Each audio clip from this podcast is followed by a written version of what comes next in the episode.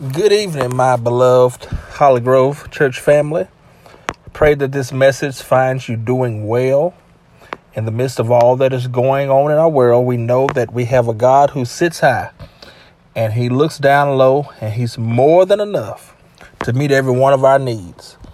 Tonight, I'm encouraged by the word of God as recorded in Psalms 46.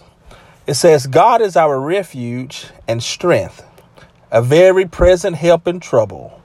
Therefore will not we fear, though the earth be removed, and though the mountains be carried into the midst of the sea, though the waters thereof roar and be troubled, though the mountains shake with the swelling thereof.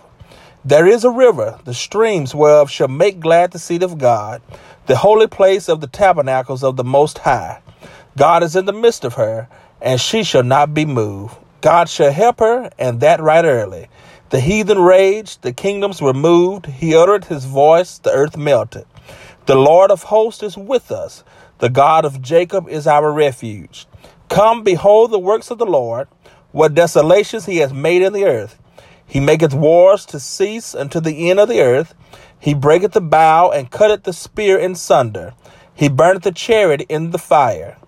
Be still and know that I am God. I will be exalted among the heathen. I will be exalted in the earth. The Lord of hosts is with us. The God of Jacob is our refuge. I pray tonight that you will take comfort in these passage of scriptures, knowing that in the midst of all that we're faced with, that God is with us and God will get the glory in the midst of all of this.